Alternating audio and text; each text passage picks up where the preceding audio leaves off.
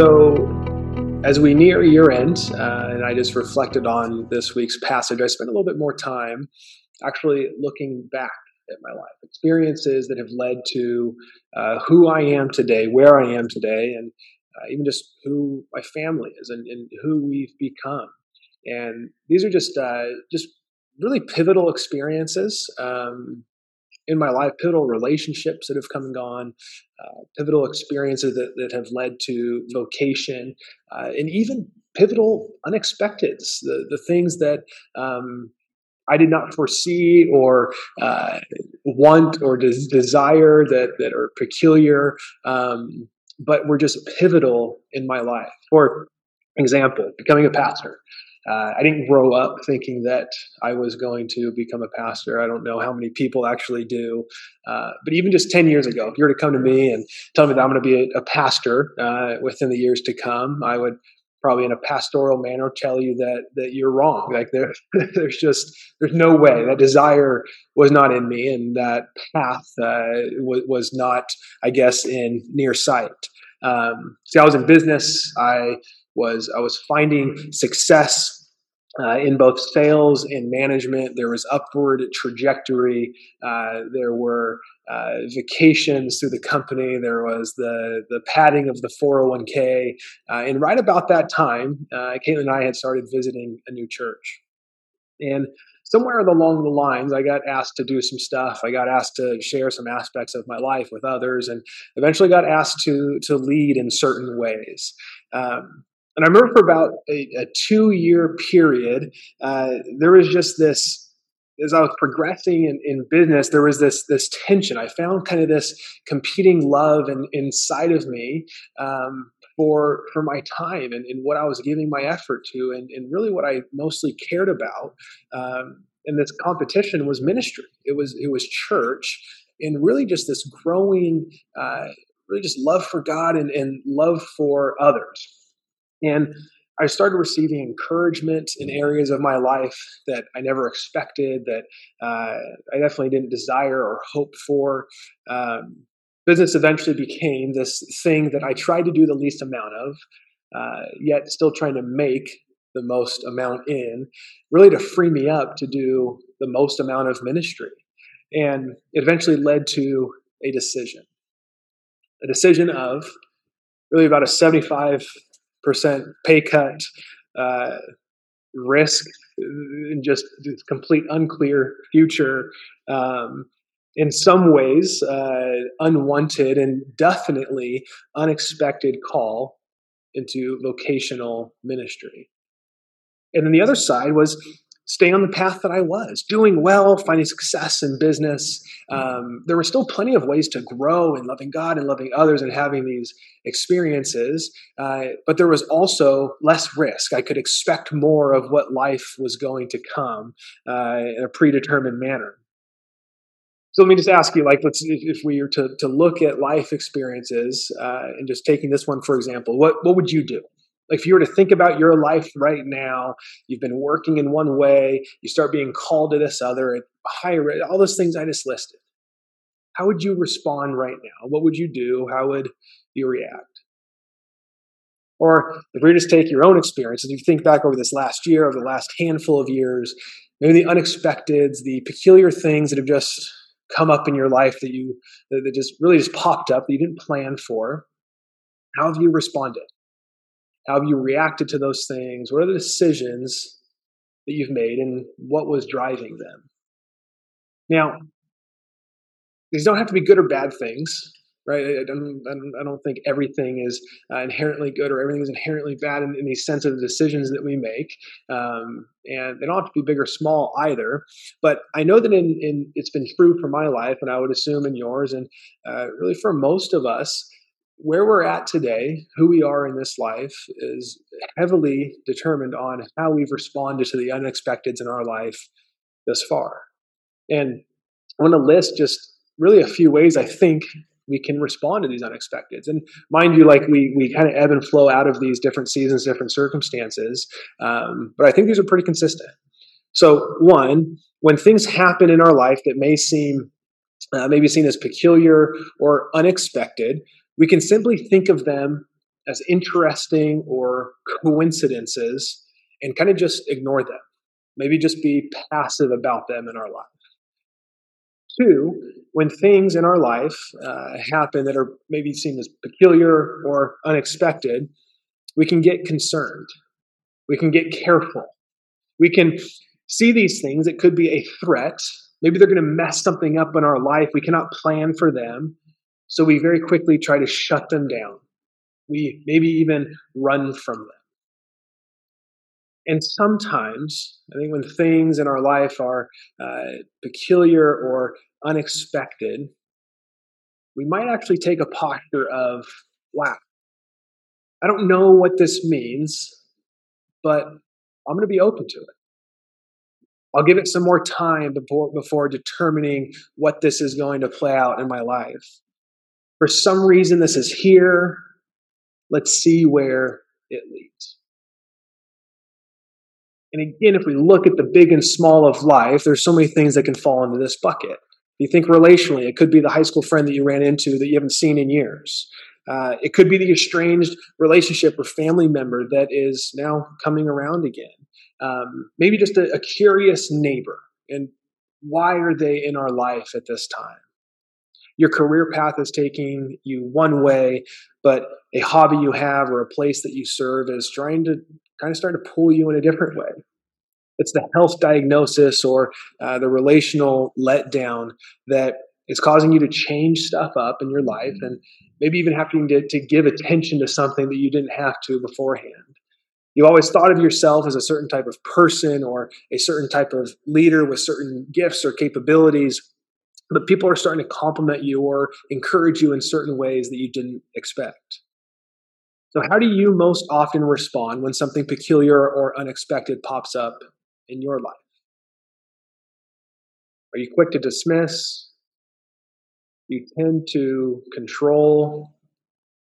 Or do you respond with wonder, curiosity, openness? We're going to wrap up our series Light in the Darkness this morning, where uh, we've been exploring the, the characters of the nativity scene, what their life is like, and what we can ultimately learn from them. And I think today's story is going to be pretty familiar for us all, as we probably have an idea of the Magi or the wise men and the gifts that they bring. Um, but really, we're going to look at three different responses to an unexpected light. So we can start off in Matthew uh, chapter 2, verses 1 through 12. Uh, that, will be our reading for this morning. Matthew's the first book in the New Testament, our gospel accounts, the story of Jesus. Um, so Matthew 2, 1 through 12. After Jesus was born in Bethlehem in Judea during the time of King Herod, Magi from the east came to Jerusalem and asked, Where is the one who has been born king of the Jews? We saw his star when it rose and have come to worship him. When King Herod heard this, he was disturbed, and all Jerusalem with him. When he had called together all the people as chief priests and teachers of the law, he asked them where the Messiah was to be born. In Bethlehem in Judea, they replied, for this is what the prophet has written. But you, Bethlehem in the land of Judah, are by no means least among the rulers of Judah, for out of you will come a ruler who will shepherd my people Israel.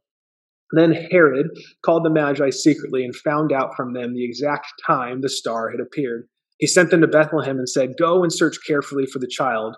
As soon as you find him, report to me so that I may go and worship him. After they had heard the king, they went on their way, and the star they had seen when it rose went ahead of them until it stopped over the place where the child was.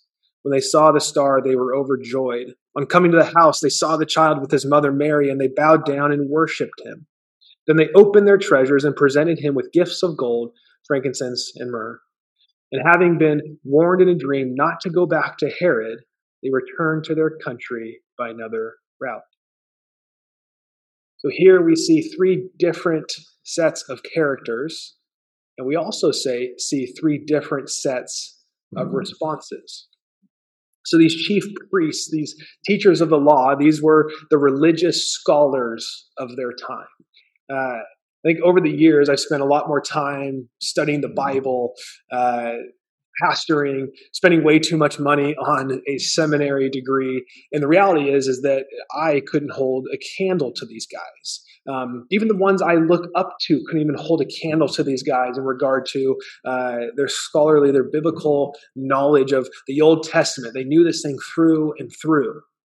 And they know that Jesus is to be born in Bethlehem. They know all there is so that they could fully experience God in their lives. And what do they do? Nothing. They do absolutely nothing.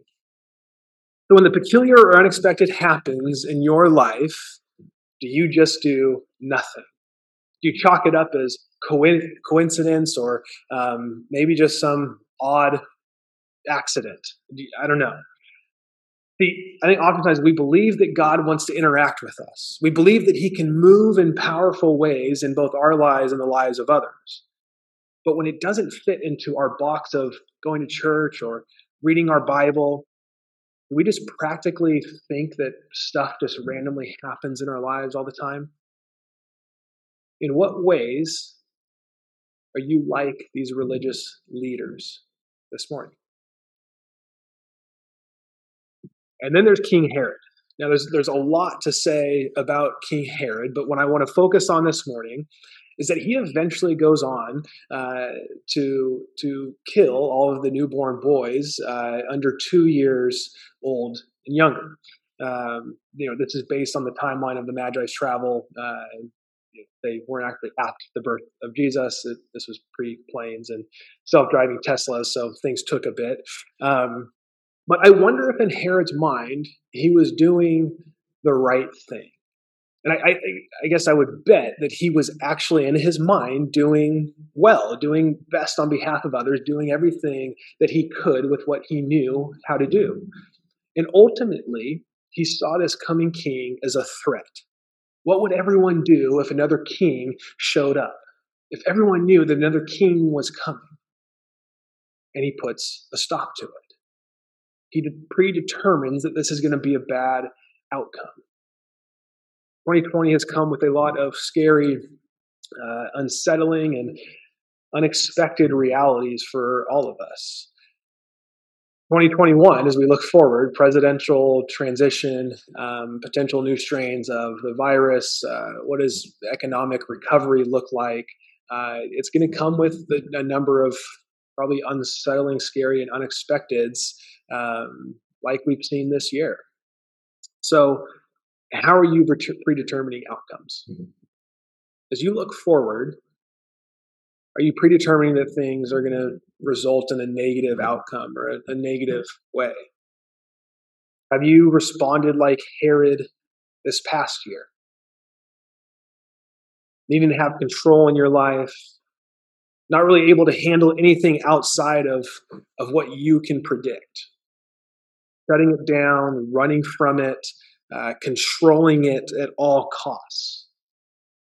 Are you currently that person with the peculiar and unexpected things that might be happening in and around your life? Now, the Magi. These guys were on the outside, religiously, uh, culturally, ethnically. They were astrologers, and everything about their ways and beliefs were wrong from a Jewish biblical standpoint. And what do they do? They risk it all based on what they're sensing in the stars. Now, ultimately, when the star alignment comes, they say, let's lean into this. I don't know where this is going to lead. I don't, I don't know what this means, but there's something potentially beautiful about this. And we're going to follow it all the way to the end. And the contrast here is, is powerful because the powerful in King Herod and, and the knowledgeable and the religious leaders, they either don't care or they get caught up in protecting turf when this unexpected, peculiar thing comes about. And it ultimately leads to destruction the outsiders who really have everything who have and just are everything wrong in, in that cultural standpoint They're willing to trust and follow the light that they received and go all the way. And they end up encountering the living Christ. They end up encountering the Savior of the world. See, God met them in their openness. So, what bits of light are you taking risk for? What are the potentially beautiful things happening in your life that you could press into more? And if you're here this morning and and it just feels like like you're on the fringes of faith. Um, maybe you look around and you think everyone else here has things figured out. Uh, you didn't grow up in church fully, and you don't really know what to make of all the stuff in the Bible. Um, and maybe even you're just you're this morning like it was like I don't even know why I'm longing on. Um, there's just a lot of questions in just this journey right now. The reality is that you're the hero of this story.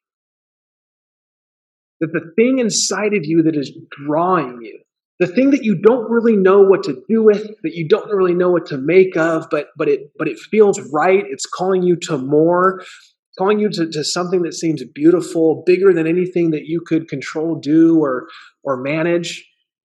I believe that God's in it. And I, I believe that God is right there with you as you're working through these unexpected and peculiar events, circumstances, feelings, everything that you're going through. I think that it's you that are that that's actually doing this the most right now. Being open. For all of us, as I look back on my life, it's the peculiar and the unexpected experiences in my life that seem to have played out the most beautifully. The ones that I didn't write into the script, the ones that I wasn't sure what to do with at the time, but the ones that ultimately I was open to. You see, it's the step into the unexpected of a 75% pay cut uh, that I couldn't put words to, that I couldn't fully explain or, or reason to others. Um, but I felt that it was more beautiful than anything that I could do on my own. It was bigger than anything that uh, I could dream up. And ultimately, it was, it was much more meaningful than anything that I could control. So, what is it in your life that God is asking you to be open to right now? And here's my encouragement whatever in your life that you experience that uh, is giving you more thankfulness and uh, it's encouraging you to, to, just to have this desire to love others, um, do more of that. Continue to, to press into that. You may not know where it's going, but just take a risk do more of that. Because I, I, think one of the greatest challenges we face as the people of God is predetermining what we want for our lives. But I think one of the greatest opportunities for us as the people of God is being open to what God may have for our lives.